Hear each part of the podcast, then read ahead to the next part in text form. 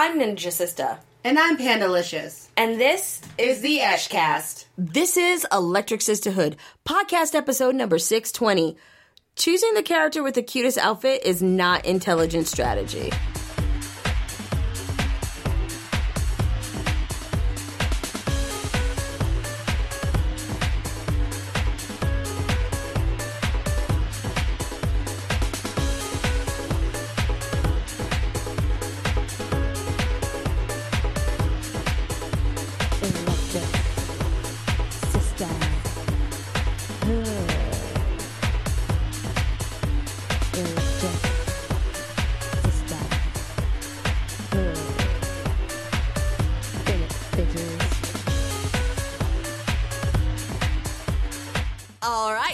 Electric Sisterhood, home of the original, the fucking original girl gaming, tech gadget, and anime podcast. I am Ninja Sister, and I'm Pandalicious. Welcome to a brand new episode of our weekly podcast, Panda. Hi, girl. How you doing? I'm good.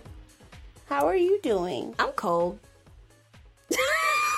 I'm good, but I'm cold. Winter finally yeah. struck in My Massachusetts. My feet are a little chilly. You know, eh, it's okay though. I'm just I'm just mad because like why gotta be cold on Martin Luther King weekend? Like why? Because okay, we live in New England where True the weather that. is done by Sybil and the weather changes every 15 minutes. True that. You're right. I don't even know why I asked the question. There's no but, point. We know the answer. Right. I know where I live. Like I don't even know why I put that question out into the universe. You're right. I know what well, I know what time it is. But that's okay though, because I'm good. Got my heat got all my food, got my bingeables lined up. So like I'm straight. I'm straight. I'm gonna finish. You got you down. got your drink in your cup. I do. I got my drink and my two step. No, no, I got I got like rations. We're straight. You know, uh, everything's good with the electrical. I got all my uninterrupted power sources. All batteries are charged, so I can save any game that I'm playing uh, and shut everything down okay without any issues. So like I'm good. I don't even know why I'm complaining. It's first world problems, but it's cold. Okay. At the end yeah. of that. But I mean, if, if, if, if at the end of the day the worst thing about your day is that you're a little cold, right? Like I'm not even. I'm ahead like, of the game. As long as you're not bleeding out on the street, dying. Right. right. Like I'm alive. I'm not dead. Winning. Winning. It's about the little things.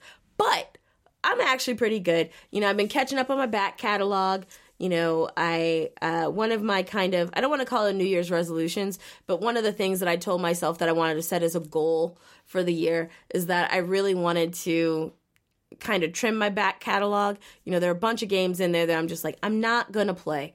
There's way too many things that are coming out this year that I'm really uh, going to want to spend time in or that I'm spending time in now. It's disingenuous to say that I'm going to play them. So it's going to be okay for me to say I'm not going to play these games and actually clear them out of my system if I'm not going to play them. So one of the things that I did recently was that I went in and I took some of the games that I had, you know, downloaded uh, that I was going to play or that I had copied over from my original 360 games because they were in the back compat library onto my Xbox where I'm like, you know what, I'm just I'm not gonna play that game again. I'm not I'm not gonna do it. Like I'm not gonna run through Bulletstorm all over again. Even though it's one of those games that like created and brought to me one of my favorite curse words of all time.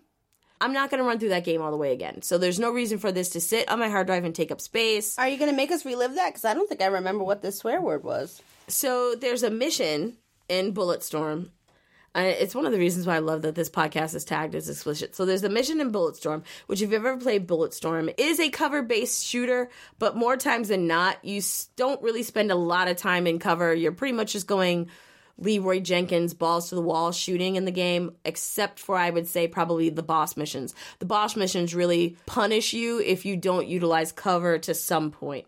But it is a cover based shooter, so it's very much in the vein of a Gears of War if you've ever played that game with Borderlands type dialogue and humor. Mm-hmm. Best way I can describe it. Okay. And in the game, Claudia Black does a voice of the female character that you can pick in the game because there's, uh, if I recall, there's four different character types of party members for your system. And in one of the missions, which is a quasi escort mission, you're bringing this lanky dude who has like information that you need in order to progress further uh, trying to get him through this open field into this building. And he always lags behind. And I think all of us have always, that have ever played any kind of game where you had an escort mission, you've often gotten frustrated at the AI of the character that you're escorting because they just, they never act smart. They never go to cover when you want them in cover. They never just stay put when you need them to stay put. Sometimes, even if you're able to issue commands to the character to stay put, they don't stay put. And so they force you to move away from your strategy of how you're going to defeat enemies so they can get across the level okay. And at one point, this character is supposed to move and they don't. And Claudia Black's character cusses them out and calls them a useless fuckstick. and I'm oh, like, right. That, there we go. That is just a genius curse word. You know, it gets across so many things. The futility of your existence by simply referring to you as a fuckstick. Oh, hmm. mwah. love it. Elegant. Favorite curse word of all time. All time. Okay, and you know I love me some motherfucker, but it's like above that. So if I use that on you, like you have pushed me to an echelon of rage and just anger that I don't go to often.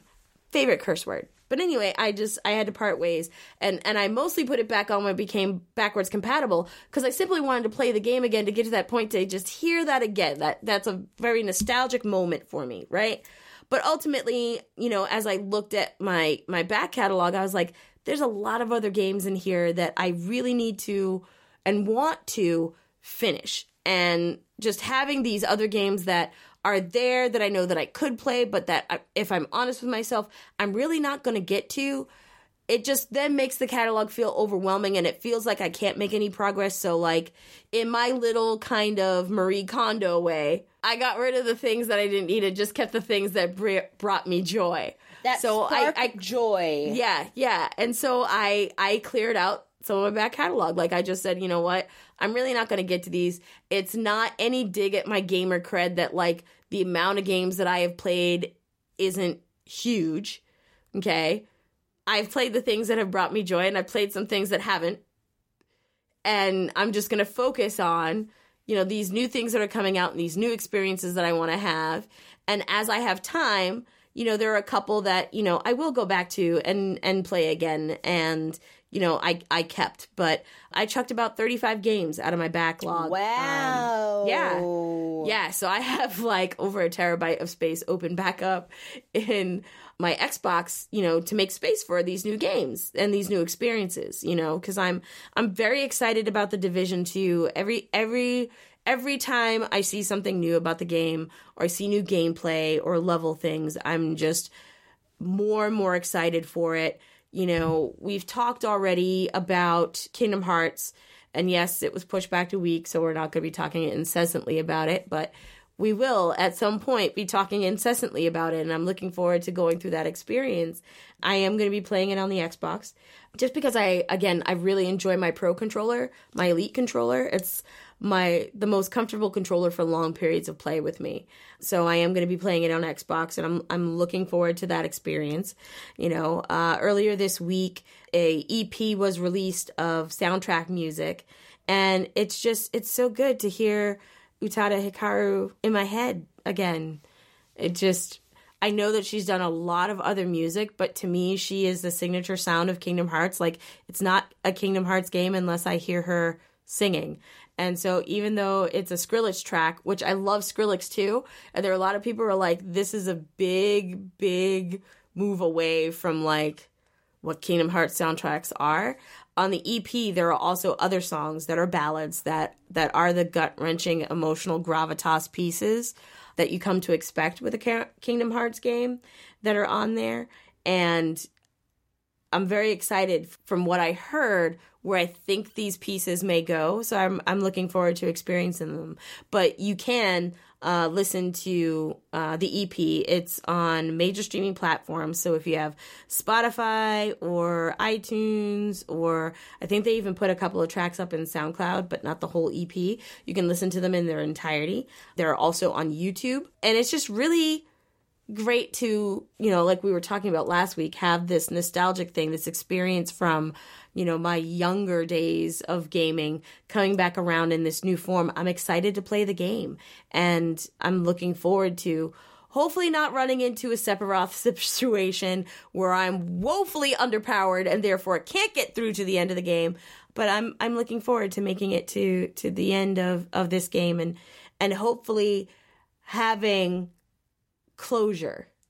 I think because I have rewatched the unraveling of the story video again that Eurogamer did that put all of the DS games logically in order so you could get the whole story. And oh my gosh, the way those things jump around. Like, I have to give credit to the studios working on those games for keeping the lore in order. The way that they jumped across games, it would have been very easy to mess up their own canon. And the fact that they didn't, I, I got to tip my hat to that because that's really talent. But yeah, I dropped 35 games out of my back catalog. Wow. Yeah open up a whole chunk of space. That's so much space. Yeah. But there were a couple things that I kept, not necessarily because I'm going to play the game again, but again, because, you know, they, I had such an amazing experience playing those games that, like, they're a memento for me and I don't want them to go to waste. So, like, I kept Valiant Hearts on my system. You know, I, I think playing through Valiant Hearts one time is enough um, on the emotional side, but I just thought it was so well done, and and that game brings me joy in a very deep way that I was like, I don't want that to not show up when I'm looking at my library. Just looking at the the game art sparks something in me. So like I kept that. I also kept Ori and the Blind Forest because again, I had that kind of experience with the game, and I haven't finished it. So that was the other reason. But like I dropped off my Devil May Cry games. I dropped off Bayonetta. I dropped off Quantum Break. Like I just I dropped off a lot of games that, you know, I either started or I grabbed because I I really wanted to try them out and I just I didn't have the time to go back and do them because other things came up, either other game experiences that I was more drawn to or things like that. And I think that's one of the things that I wish the game community adopted more. I think that there's there's kind of I want to say mystique, but there's this pressure that, you know, kind of the size of your library and the eclecticness of your library, the volume of it somehow validates you as a gamer or gives you the the cred to call yourself a gamer and and I don't think that way. I don't think that it's just, you know, who has the most systems and who has the most games and collectibles and controller variations and, you know, on the the same level as like comic book collectors, you know, it's not about the depth and the breadth of the library. It's do you have games and play games that bring you joy and, and bring you a great experience. And and do you leave yourself open to experience new games and new joy? Like if you do those things regularly then to me you're a gamer. It doesn't matter what platform you're on that you do that. It doesn't matter you know if you're on desktop versus console versus mobile. If playing new and different games regularly brings you joy and you do it regularly then you're a gamer. The end right? So so that kind of like was my epiphany and so my goal for myself was that I wasn't going to hang on to any games that deviated from those things, you know, that that kept me from being able to experience it. And there's so many games coming out that are going to require a, so much hard disk space that I was like, yeah, it's time. I just I need to let these go. I'm not going to play them and I need to make way for the future because Kingdom Hearts is going to be a big install. Okay. Red Dead Redemption 2 was a huge install, you know, and there are more games coming that are going to be the same way. I I am very excited about Mortal Kombat 11, which shouldn't surprise anybody. They had a, a reveal event earlier this week. I wish that I could have gone, but unfortunately, day job requirements did not allow that. But I had quite a few friends in the industry who went, and it looked like an amazing event. And what was really interesting was Mortal Kombat, I think, is one of those games that definitely went through some growing pains and some identity crises. Who doesn't? I think we all remember the first outing with DC. Mm-hmm. And yes. how that felt like neither a DC game or a Mortal Kombat game because there weren't real fatalities, so how can it be Mortal Kombat? Because like that's the defining thing for many people, even people who are not familiar with the franchise with Mortal Kombat, is the fatalities. It's the brutality of the game was the thing that you know sparked a national outcry when it first came out because it was mocap and you're pulling people's spines out and there's blood everywhere and and parents across the nation were like, "Oh my god, my kid's to become homicidal." That didn't happen, but there was that cry. And it's just kind of grown from there. And and Mortal Kombat has become known as one of those brutal visceral games, but at the same time it's also a pretty balanced fighter to begin with. And so when those are paired well, when it's the brutality is executed where it's that just smidge over the top, where you're like, oh, damn, versus, oh, ew. And then the fighting mechanics, as far as, you know, counters and blocking and juggling, is executed well so that nobody ever really feels cheated. It really is about the skill and the timing. To again, where you go, oh, damn, versus, damn.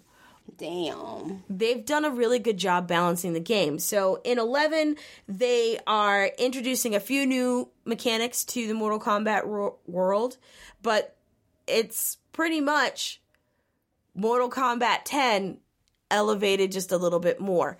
And if you enjoyed 10, which I did, I think that you're really going to enjoy 11. So some of the things that they were showing off during the reveal of the event, they didn't reveal all the characters, which I think is a good thing. It then gives them, you know, some things that they can do while promoting the game up until its launch, which I think it's launching I can't remember if it's either March or April. I'm going to have to look that back up, but it's either March or April of this year. And so they showed off a panel of eight characters obviously some of our our core knowns. So Scorpion was in the roster, Sub Zero was in the roster, but also showing off a couple of new new characters for me. I didn't really play Scarlet a lot. And so this was kind of a reintroduction of Scarlet to me. And in looking at the character, I'm kind of surprised that I didn't play her. But I tend to go to my known characters in games like this. Like I have set people that I play in just about every fighter because they're my comfortable guys, right? Like my big heavy hitters. Am I mm-hmm. just for play play characters? And I think a lot of people that are into fighting games do that. You know, in yeah, you kind of stick with what you know, right? You know, like because there's so many characters, you don't learn everybody's moves list, you don't learn everybody's specials. Like you, you learn some base things from most characters. You know, who's a back forward down versus a half circle you know motion move character right? But you you build your core stable if you will of characters that that you fight with across games typically when you're into fighters. So like if i'm being serious in dead or alive more times than not i'm playing with kasumi and ayane. If i'm just monkeying around it's probably yoshimitsu and Hayate because I'm not great with Hayate at all. But I just like his moves list and just dinking around with him, right? In Soul Calibur, if I'm being serious, it's usually Sophitia, Taki, and Ivy. And it's Ivy if I really don't like you and want to make a point. If I'm just monkeying around, it's probably Tira and Maxi for sure you know so uh, there there is that stable. And in mortal kombat for me my go-to's are are primarily sub-zero jade katana and if she's playable sindel. That's that's oh, pretty oh, much yeah if she's playable. Because sindel's not in every mortal kombat game right? Right. And so I, I very rarely you know move out of my go-to's because as you mentioned they're who i know you know, their moves lists don't vary that much from game to game. And so, you know, I've I've not played Scarlet. So this is kind of an introduction to me to the character because they were featuring gameplay uh, with her in the new trailer that they released as part of the event, as well as the uninterrupted gameplay that they've been sharing across the media since the event. And it was really interesting because one of the videos that I saw of uninterrupted gameplay, which was a Kotaku piece, they had Scarlet playing Geras. Now, Scarlet, if you're not familiar with the character, is a female character and she manipulates blood. Like that's her big thing. She creates a blood scythe. She runs blood attacks that are low attacks that, you know, do low damage, that push a character away and make them unbalanced. She has a grab where blood streams come from the side or the top and bottom of the screen and hold you up in the air. And then she basically runs a blood spike through the middle of your body. Oh. So she's kind of like in my head, I have made her out in my mind as being like a bloodbender from like Airbender. Mm-hmm. I see. I and see then where you're going with that. Yep. And so it was really interesting to see some of the new mechanics that they brought in. So if you've played a Mortal Kombat game, I would say probably in the recent three, you know, that one of the things that they had introduced into the game was this idea of uh, brutal attacks, where when you did them, the screen would actually focus in and you would get like an x-ray view of part of the body that was being attacked that your character was doing damage to on your opponent and it would actually show you like bones breaking inside their body. So like if you did a devastating knee kick, it would actually slow mo down and zoom in and you would go into their body and you would actually see the knee breaking and disintegrating.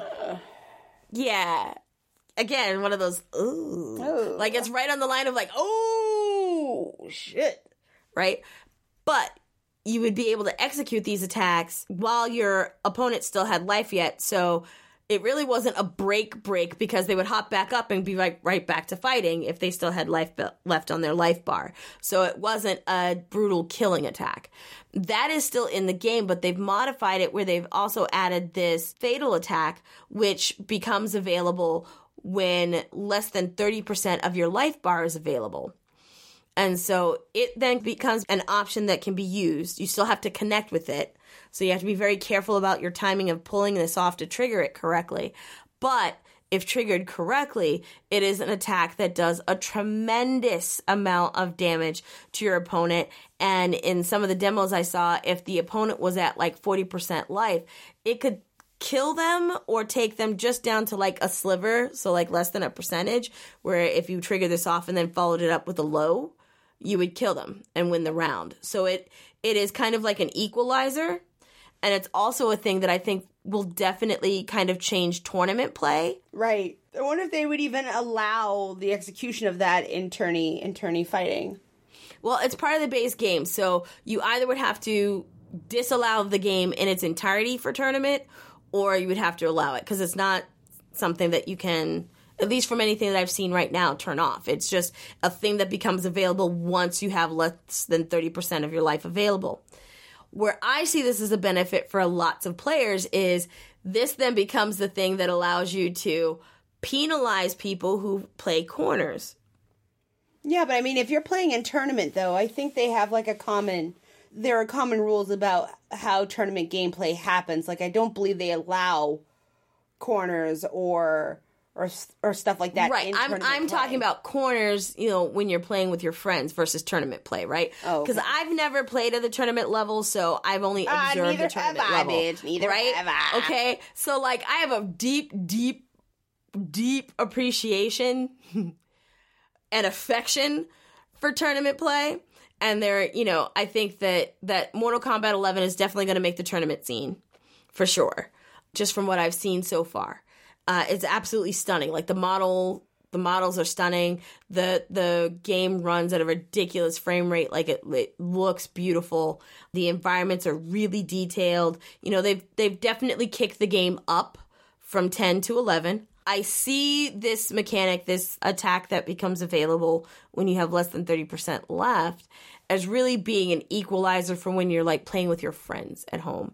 And and it makes it a much more attainable game for people who are not diehards, right? Cuz like if I come into a game and I don't know a moves list, it's really uncomfortable for me playing with people who do. Like, think about all of your experiences when I'd be like, you're playing this fighting game with me, and you're like, I don't know people's moves. And I'm like, too late, I hit start, let's go, right? It's not a really fun experience for you. Yeah, Especially I know. getting your ass I wonder what that's like.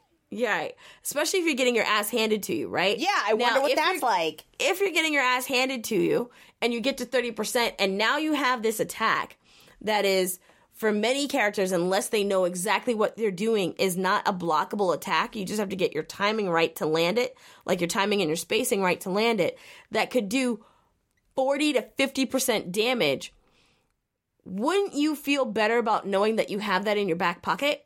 In that situation. Yes, but at the same time, though, because that like, equalizes here's, here's what's going to happen. Level, so the right? game's going to come out, and all of those die-hard, you know, MK fans, and I mean, because I've seen this happen with with friends of mine who are just very much into their fighters.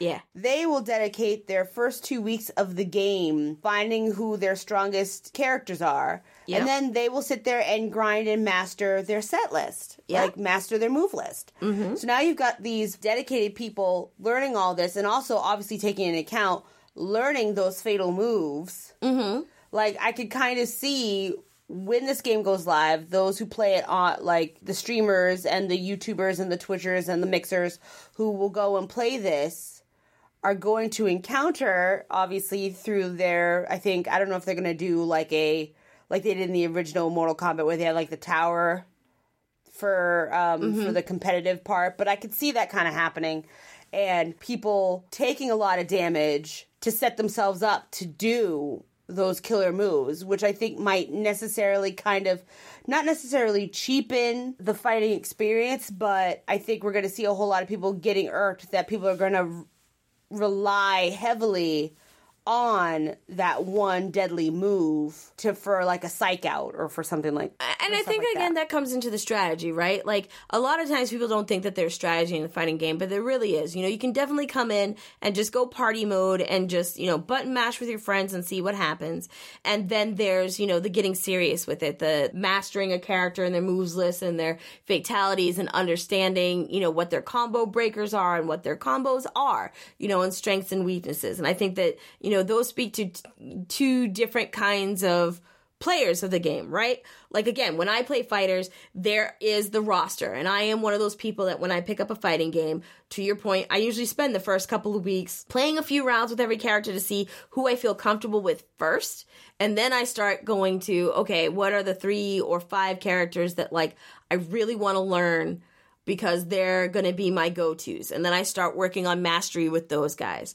And then there are the, you know, the other characters because I've played everybody that are like my fun characters. And so when I have, you know, people over or I'm playing with friends online, it's very rare that I play my go-tos. I will usually, you know, play randos that I don't know inside and out so that we can have a fair and fun game because I realize that not everybody jumps into a fighter and learns mastery of people you know? And i do have friends that are like okay let's play some you know fuck around rounds. And then i actually want to test my Kilik against your ivy you know, because that's who they're working on their mastery on. And that's a character that they're struggling with, and they know that I play that character well, you know, and so then there's the level of, okay, now I actually want to test and I want to get better, and we play those games.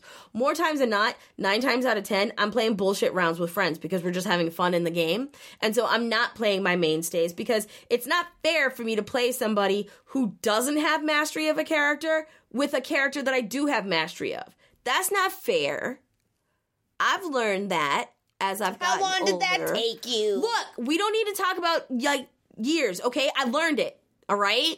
Let's just take the W on that, okay? Cuz some people don't learn it. And those people are assholes and that's why nobody plays with them. I don't even play with those assholes. Okay. Okay. I want to be very clear on that. Like, I'm not saying mastery folks are just going to bitch slap people all up and down the internet. Some of them are, for sure.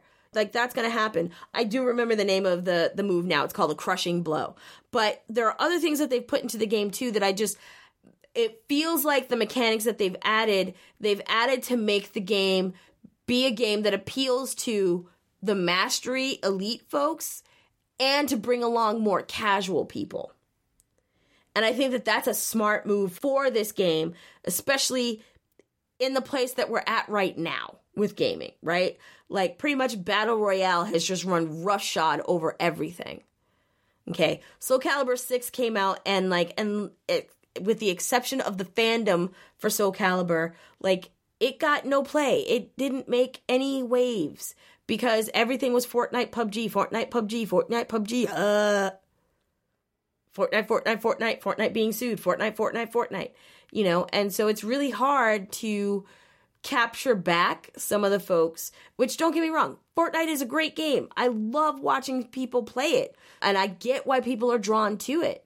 There are other experiences out there as well. So I think it is smart in this space to be like, okay, we need to make sure that we are lining this up so that we bring the existing fan base something new, something different, and a little challenge, but that we also put some things in so that the casual gamer also feels like there's something there for them as well.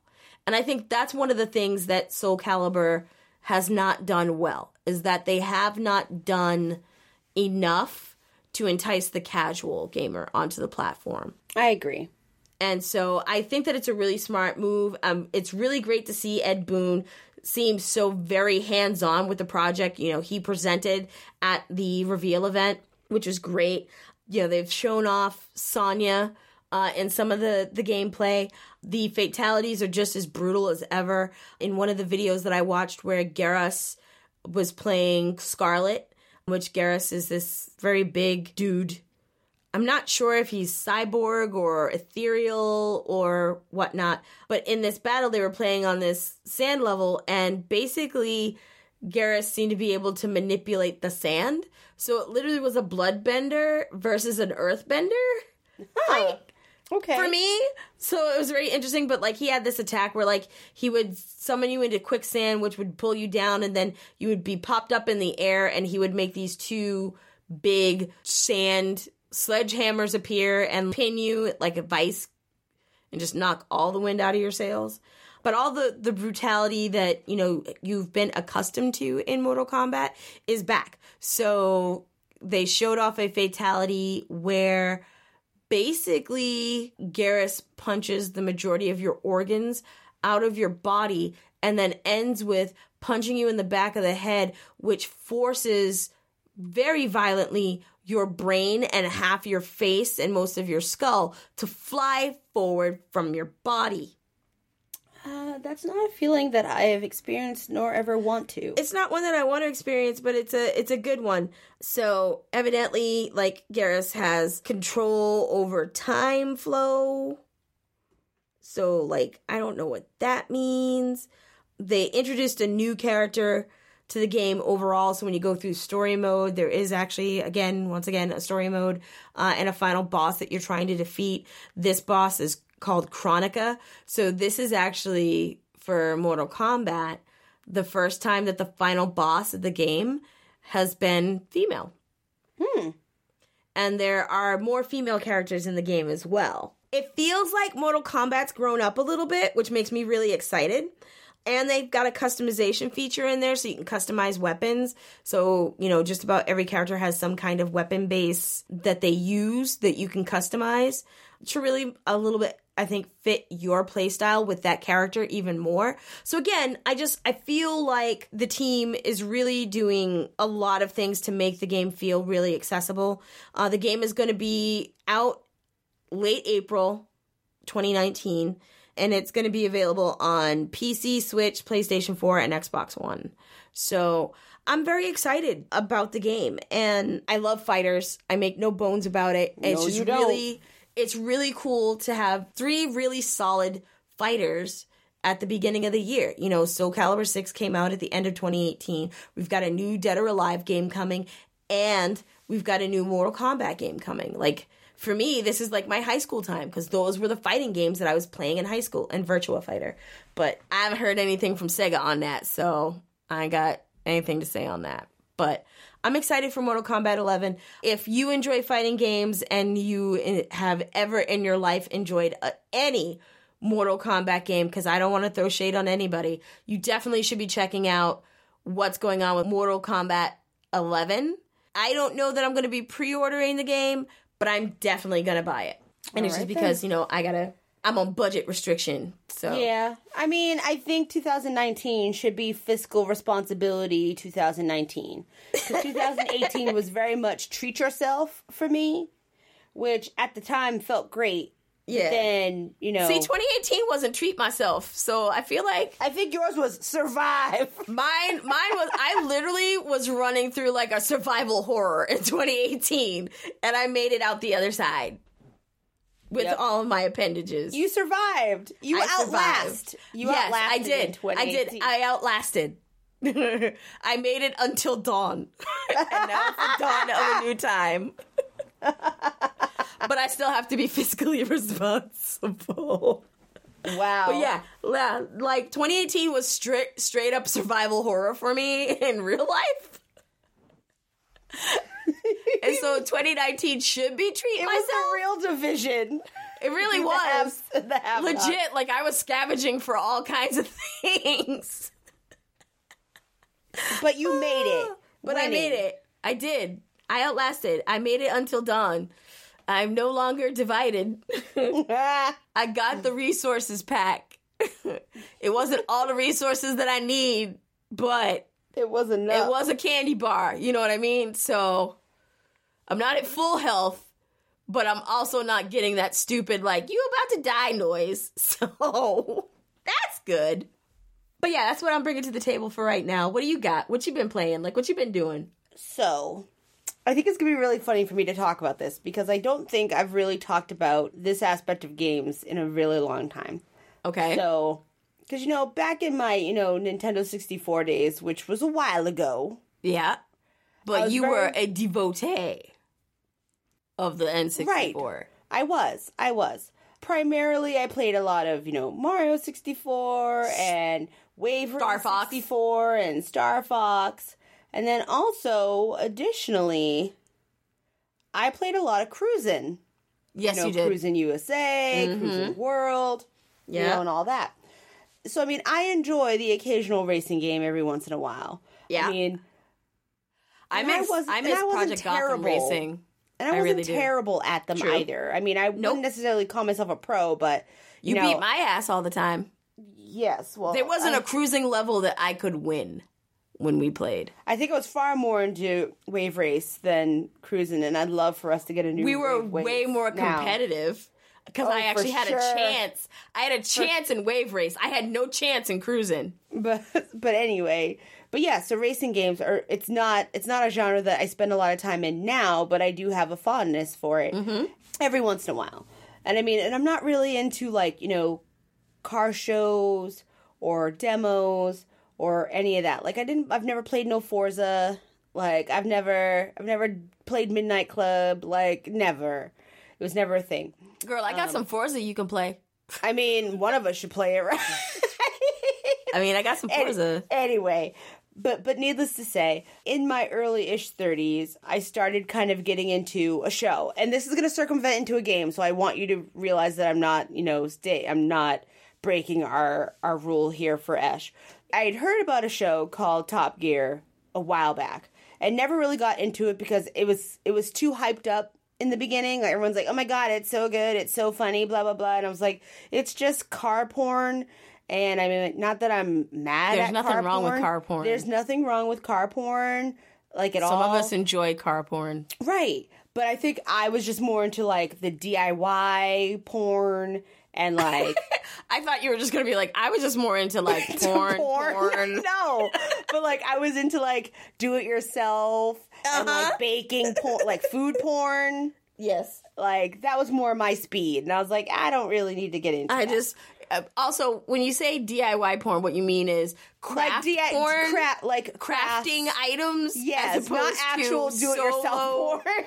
Right. Not- I just wanted to make that statement. not, not actual pornography, but just DIY, like on YouTube. crafts. Do it. Yeah, craft, Yes, crafts. craft obsession. Just, just, craft just move away from DIY porn. Just say craft porn. yeah, okay? and like food, as opposed to artisanal porn. stuff. I'm gonna stop. I'm gonna stop. But needless to say, so like I'd heard about Top Gear, and then I'd heard about like, and apparently for me, there has to be some type of level of drama or controversy for me to be like intrigued by something, and that just goes to show you the caliber of person I am. I can't just have a general interest. I need someone to be fucking up. For me to be like, please tell me about how you're fucking up. like, I have to, you have to seed me in with something tempting, like drama and angst and all of that. And uh, when I had first heard about, you know, the Top Gear drama, I was like, okay, well, this seems interesting enough. I could bite. This could be fun.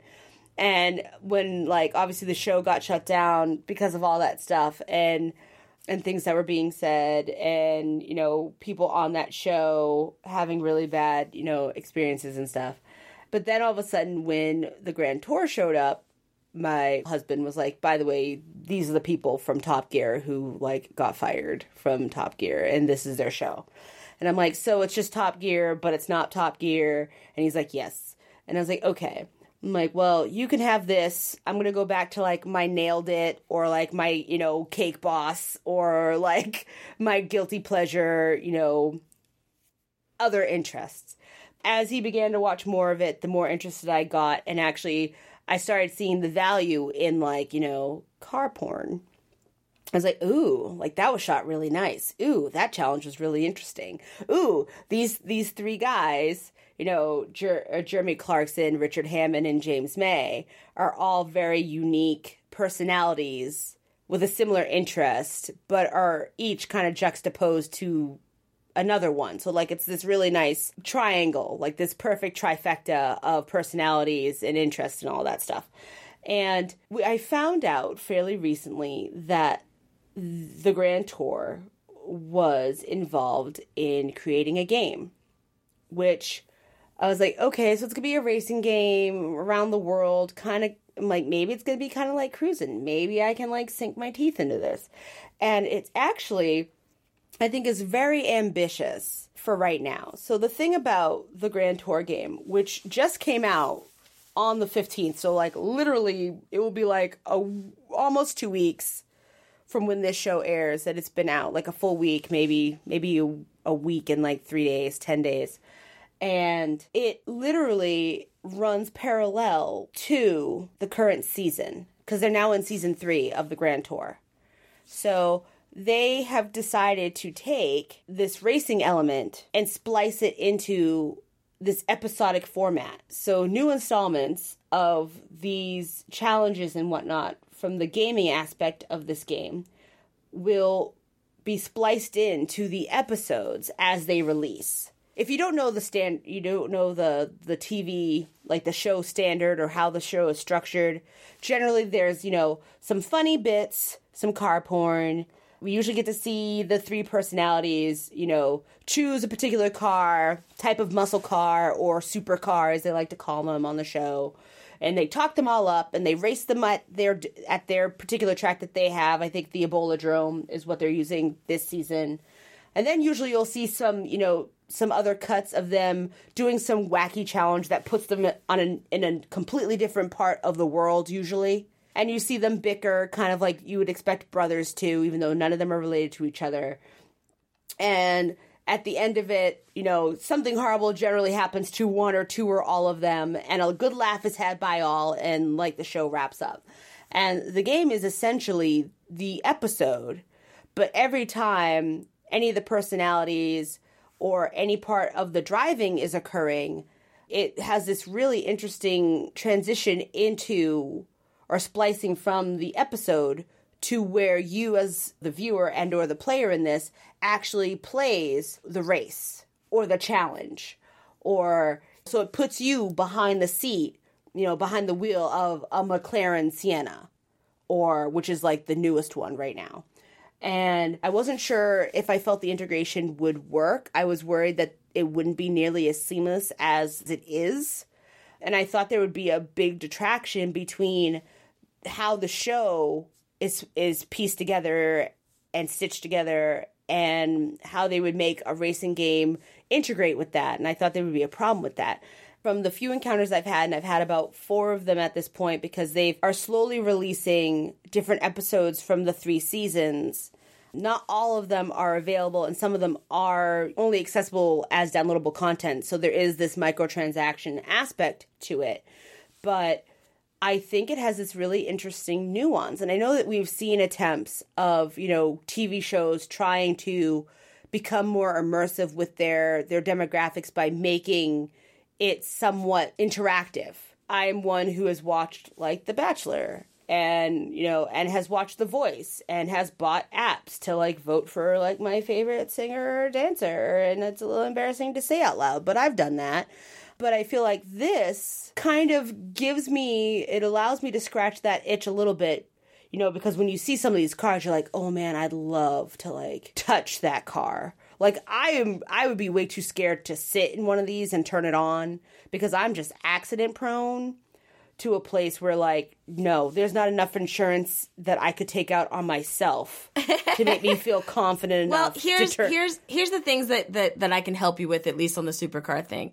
You would be sitting with someone driving a supercar because the majority of supercars, and when I say majority, I think pretty much all of them, with the exception of I think no, I think that that one's too. They're all stick, and you can't. i was about to say because i can't drive stick you can't drive stick. So you that. wouldn't be driving them. You would be riding in them. And so it's a lot easier to sit down in one and be driven by oh somebody see who knows no that'd be drive stick. Sign me up for that give me that Because Um, like that's one of the things that like whenever I've gone to Vegas, I've always been like, you know, maybe it'd be worth it to like rent one of those like dope ass cars that like they're like, oh, you can rent this like Lamborghini for sixty dollars today, and then you get in and it's like, yeah, but you got to buy the extra insurance though because like if you even scratch it, you got to pay for that, and that's like gonna Right. be ridiculous. And then my brain goes, and you don't know how to drive stick, so you can't drive those cars anyway.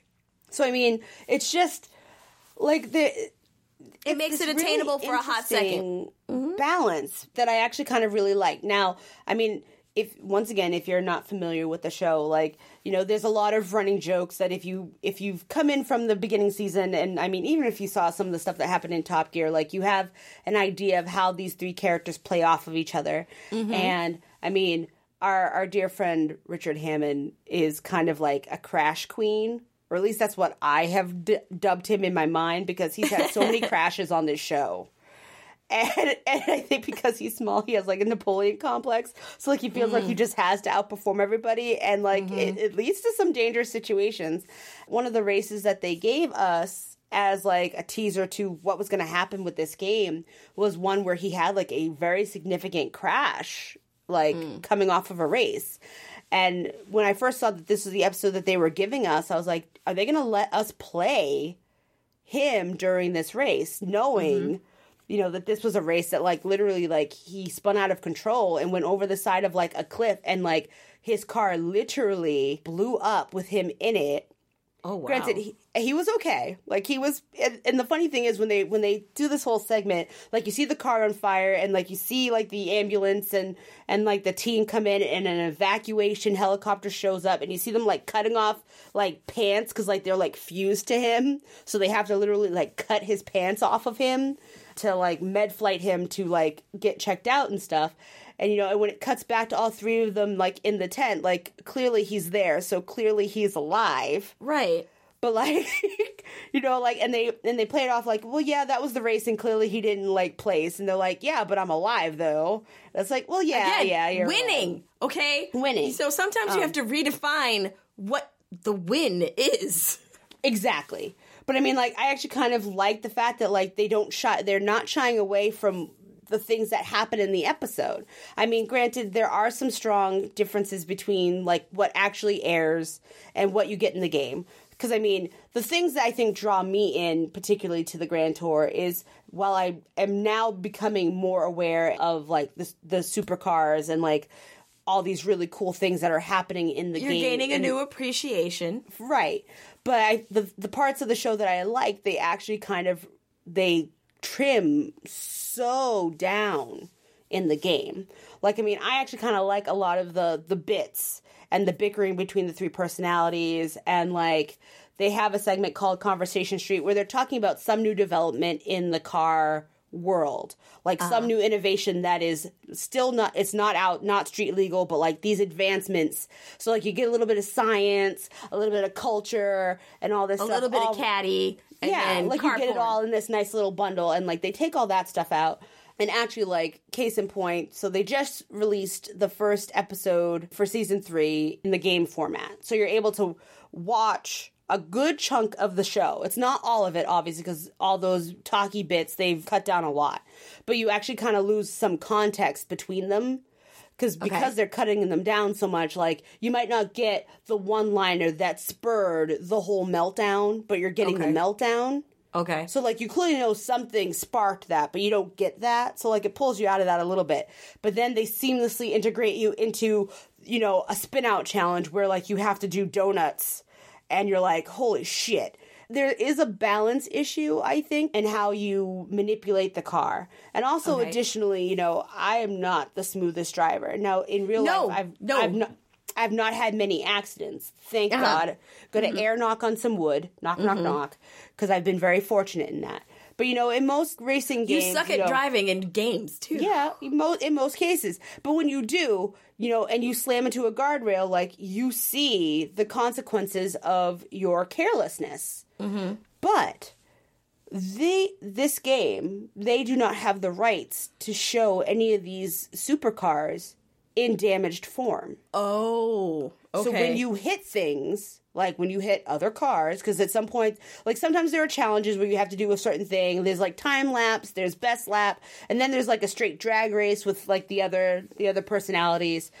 And when you slam into them, like you don't see any damage in the car. And the and the first time I saw my husband playing that, I thought that was really weird because I'm so used to you seeing the dents and the scratches, and they they don't have the rights to show any of these fancy ass supercars in a negative light and it's really intriguing to me because it's like one of the first things I was expecting to see, and you don't.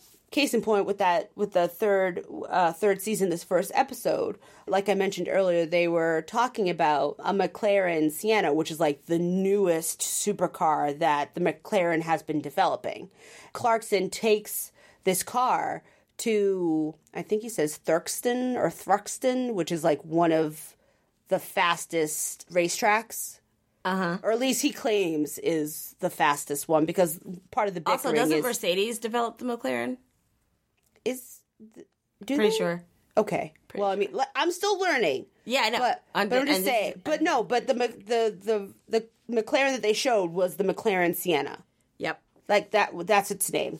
But they developed it. Um, and he was driving it, and he brought it, and like the the demo reel was supposed to put him obviously in in that McLaren, and he we were, we were supposed to see him drive it. However, they don't have the right to show this car in the game. So when you're playing the game this episode, when it goes to that part, you're like, oh man, they're gonna put me like theoretically behind like this brand new car in this game, and they have to put in these splices where they're like, so actually we don't have we don't have the ability to do this car right now in this game because I think this is all like in real time, sort of. So like they put us in a different car with a different segment altogether from a totally different episode. And I think later on as they gain more rights to replicate the car in game, you'll start seeing all of those things ba- back ended. I thought it was a very interesting, you know, thing, a dynamic that, you know, the game may not be fully accurate episodically due to licensing and you know Right. legality stuff. Because i wasn't mm-hmm. expecting to see that at all. And it's like oh well there it is. Like And wow also, I okay take that back. Mercedes has a McLaren, but okay. But they did okay. But i mean like it has all the all the great nuances from the actual show. I like the fact that they do bleep out like obviously the swear word. Like it's weird. Mm-hmm. So they they verbally vocally bleep out the swear words but there are captions and stuff still so at one Right. point um, during the donut, ch- so during one of the one of the challenges, it was a donut challenge, and you have to play as all three of the personalities to to go through the whole uh, segment. And I was playing as James May, and apparently James May has never done a donut ever, so like he has to learn how. And I, like I said, am not the best driver, especially not now, and like I'm having a hard time getting the drag right to properly, you know, donut. And as I've I never keep done a donut. I've never done a donut. I mean, I've eaten donuts in my real I life, have. but I've never I've eaten very delicious but, I, donuts. but I've never like spun my car out. Right. But as I'm doing this challenge, at one point I like hit this wall, and it cuts to you know actual James May inside the car, and it bleeps him. But then I see you know in the the text cock, and I'm like, um. Someone wasn't paying it. Someone who's mm. bleeping didn't also censor the yeah, subtitle. They didn't, they didn't. They didn't bleep the subtitles. So I'm like, he just said cock. I didn't hear it, but it said he did, so I believe it. Yep. But- it sounds like something he would say. But I mean, like, it's very but it's it's got a great nuance. It has a nice balance to the show. So like if you've ever been like, man, I'd like to be in that show, this game definitely gives you that. So I mean, I definitely think they're taking some strong strides in how to incorporate game and TV into a combined medium. Uh huh. Is there Better a lot than Quantum needs- Break? What? Didn't Better they do than Quantum Break? I think I think so. I definitely plan to play more of this because one, this is something me and my husband like. We both enjoy the show a lot, Mm-hmm. and like you can play this multiplayer. I think split screen up to four, Okay. and I think online you could also do more than that. And there are some like you know race challenges where like you can have multiple you know cars on the same track that have power ups of some sort. That Is can it PC only on console? no no no. We're we're playing this on the PS4 right now. Okay. So so console for sure. I'm not sure about PC, but I'd imagine if it's on console, then I can't see why it wouldn't be on PC. But I think the big general thing is that they want whatever medium you're using, there's a streaming element, like a show streaming element that has to be incorporated because you are in fact mm-hmm. watching the episodes and then injecting yourself during their races and their challenges and stuff. So it really brings you further into what's going on, which I actually really do appreciate. If you're someone who really enjoys beautiful looking fast cars and the wit and banter of three gentlemen and you're British not wa- and you're not watching Grand Tour, well, one I'd recommend watching Grand Tour. But then if you if you would like to get behind the wheel of a car that you'll never afford in your lifetime, you could then play the game and scratch that itch the way that we are. And I mean it it is enjoyable. I have enjoyed my time playing the Grand Tour game. So let me ask you this: Now that you are finding a new appreciation of car porn, we'll just put it that way, and also you know going back a little bit into racing games, which you know I do remember how much you enjoyed cruising and and wave race. Oh man. Did that spark in you the because I've had this experience that maybe I should look back at some of the racing games that exist now and pick anything up? like I think it's really weird because you know I think for me the the strongest reason that I gravitated towards this is because I already had a line in because they based You already had an of- attachment because of the show. and Because of the were Already show. a fan of the show. Mhm. Right. So I mean like if like I don't know, like I don't feel a strong urge to like jump into Forza and try Forza. Right. But I think like if if I was with someone who was playing it and like and then I happened to see like one of the cars that I remember seeing on Top Gear or you know Grand Tour, then I'd be like, oh, I wonder if this handles better here than it does in the game. Like I Mm-hmm. think there has to be something else that pulls me into the interest for it.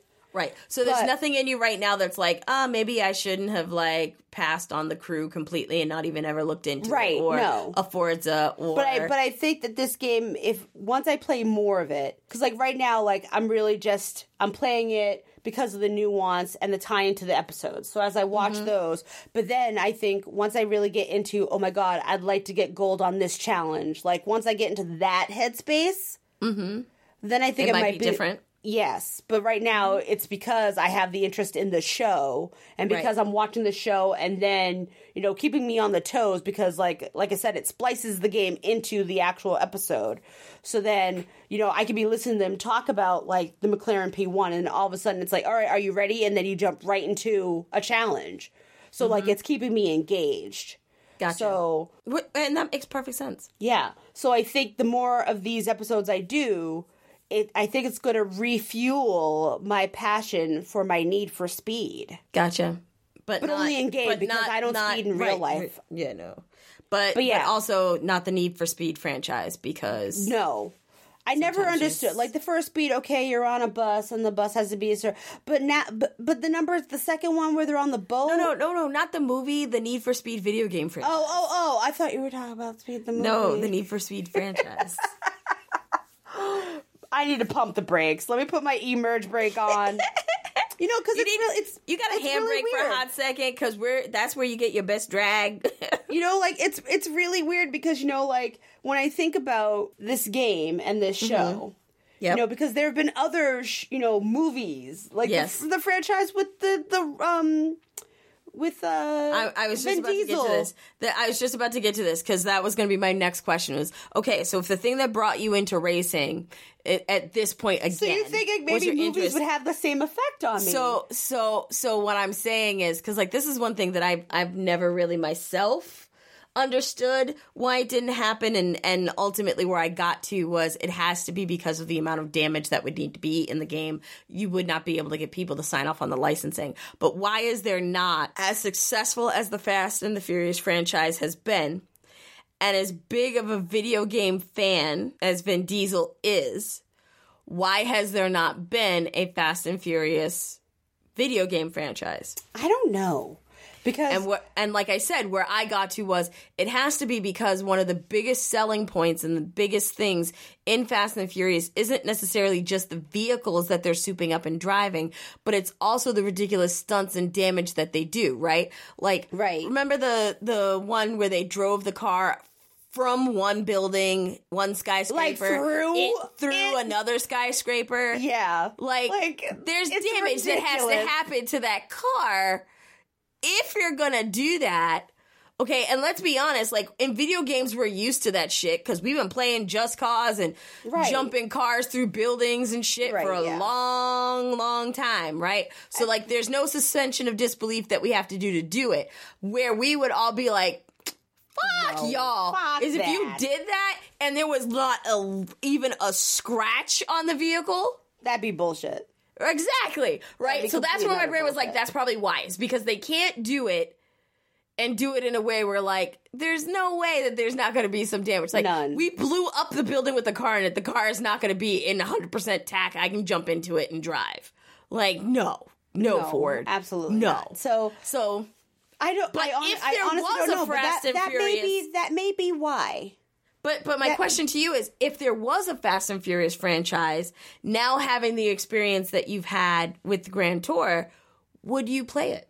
You know, it's actually because one, this is gonna now this is gonna make make people hate me. If they didn't hate me before, they may begin to slowly dislike me now. Oh, get So- your Twitter fingers ready, people. So to She's gonna date, say it. to date, I've only watched three Fast and the Furious uh, movies. And please don't say Tokyo Drift is one of them. No! no! So I literally watched like one, two, and three. I stopped after three. And I have like I have like five friends who are like diehard like So you watch they one, will have they will Tokyo have Drift. marathons Do not every call year Tokyo they'll Drift watch 3. all of them. And um and I'm like I I can't. And the sad thing is, you know, like obviously with that last one, obviously with the with the tragic passing of, you know, um Paul Walker. And I hear that song and I think of that music video. Girl, you are it. so far behind. I am All so behind, and I know- and I He know that seven. There's the- a whole movie after that without him. I know. And that's eight. And I so know- you're like and I know the last the- one. He wasn't even the- remotely close to being involved in eight. And the and the narr- and the narrative, the gen- the overarching narrative, the movies are out of order. Yes, because Drift is not three. Drift is not three. Drift is like but you've referred Six. to it as three. Drift is prequel. Drift is before four. one. Oh, okay. So, like, It's uh, yeah. don't get me wrong. I think I think Tokyo Drift is shit. like, I never said it was Okay, good. I just wanted to make said sure. I watched it. I just want okay. I just want to make sure because woo. I wasn't about to to, say Tokyo there. Drift was the best movie. Like, fuck No. no. No, I think Tokyo Drift had like one of the better soundtracks. I agree. But you could take a poop and have and it feel like the best poop, but it's still poop. you know? Like at the end of the day, it's still shit. So I'm just saying I saw it. It's what I have seen. If I had to like check off all the Fast and Furious movies, there's only three boxes I'm ticking. That's it. Uh, but Oh my I god! think I would think now. Mm-hmm. Because like every once in a while I feel like, oh, I could try. And then I'm like, I could also try meth, but I probably shouldn't. And then I don't. but I have no comments. Don't do drugs, kids. Stay in school.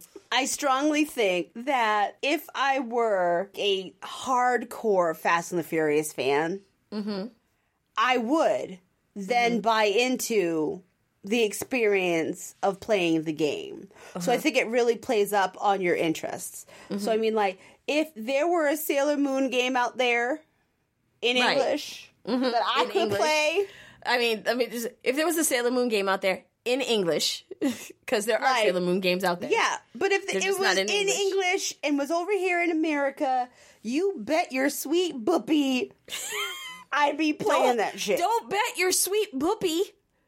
I yep, only have one putting all the boopies boopy. down, betting max boopies. But anyway, like I would do that. I would completely do that. Like if there were a way where, like, with the the whole thing about the the Top Gear game, the, it's this it's this this merging of two mediums Mm-hmm. It's that I appreciate that that really attracted you. yes you. like that's the thing and i'm like ooh like this was extremely ambitious and i'm like i'd like to see this happen in other places and like i said i know they've kind of tried it with like the 4400 they tried to like do some like web integration stuff Well, and then there's the sci-fi one that that Right. actually has a series that's running on sci-fi, and then there's the game. I can't remember what it is, but it begins with a D. But I I know that that one's been a recent No, I'm just successful kidding. one. That's not a. But I would like like to. I'd like to see more. I'd like to take. like. I'd like to see some more risks, like in this development. Like case in point, there's a show that I marathoned on Netflix called You. It's a psychological thriller. Yes. Very good, by the way. Not too Uh-huh. terrifying, but like definitely something that you know, like it's meant to make you feel uncomfortable Uh huh. because like obviously as you watching it you see all the red flags Right. a mile away mm-hmm. and then the people who in the series also notice these red flags you're like ooh you're like It makes hours- you talk to the TV. Got it. you're you're five hours too late you fucked you Mm-hmm. know and like and, and i had that experience all yesterday while i was watching it but like it'd be really cool if they could do something like that and incorporate this interaction kind of like until dawn did but Mm-hmm. make it in real time like that'd be super neat you know and I, I think we have like all these bits of this puzzle to to make this work i just think we need the right genre with the right team like it's Mm-hmm. just the amalgamation of everything happening at the right time right. You got to and get the lightning in a bottle. yeah. And I mean, I know that's that's so super easy. hard, and I know it's not something that, you know, can just be achieved, but, I believe But it does come with trying it, and it I does. think and I think we need more, we need more people taking the risk to this. see it. Because, you know, what may not work, A and B may not work in your scenario, but C really did. And then someone could take C and who have a really strong B and put that together, and then someone comes up with that killer A, and then bam, innovation at its best. and there you have it. I feel like that's a good place to end. I, I will save uh, my other pieces for another day. If you enjoyed our podcast, then please make sure that you subscribe to our show. You can find it on our website, electricsisterhood.com. The links are right there on the homepage, uh, as well as checking out all the other great content that we're creating and putting out there, news, reviews, and so much more right there on our site, electricsisterhood.com. You can also find our podcast in iTunes, either on the desktop or through the iOS application podcasts and subscribe to the Eshcast and get our show as soon as we put it out on the web every week. You can also get the show on bognetwork.com, on stitcherradio.com, and through Google Play. So please make sure wherever you choose to listen, however you choose to listen, that you subscribe and listen to the new episodes when we put them out each week. You can also check out, like I said, our site, as well as the sites of all the other great content creators that are part of our family. That includes our homie King Baby Duck over at b3crew.com. That includes our homie Hamsterman2049 over at smashrook.com. That includes the man, the myth, the legend, Phil the Issues Guy with Phil's recap and review on YouTube and his website, issuesprogram.com and the homies over at nerdcrave.com keeping you up to date with all the stuff that nerds crave. So the entire network has a little bit of everything. We've got streamers, we've got recap show content creators, we've got comic book, video game, anime, manga nerds, we've got our homie KBD over at No Borders No Race, spinning all kinds of great music from artists that you haven't heard across the globe and teaching you a little bit of Japanese in the mix. And then, of course, us keeping you up to date with all the video game stuff, all the nerdery that you can handle with anime and gadgets and more. So please make sure that you check out all of our sites and bookmark them, that you check out all of our shows and our streams that we put out across the platforms. We've got YouTubers, we've got people doing stuff on Twitch. We're going to have some stuff coming for Mixer really soon. So please make sure that you check out all of our stuff. Give us a holler on our social. You can find us on Instagram at ESH News, on Twitter at ESH News, and on Facebook, facebook.com slash landovesh. Hit us up and let us know if there's something you want us to review, preview, check out, to share your opinion, or if you just want to share some thoughts to say hi, hit us up. We love hearing from you guys. It's really cool. We do this for you as much as we do it for us. And it's time to be out of here. So, with that, I'm wrapping it up. I'm Ninja Sister. And I'm Pandalicious. Until next time titties and waffles.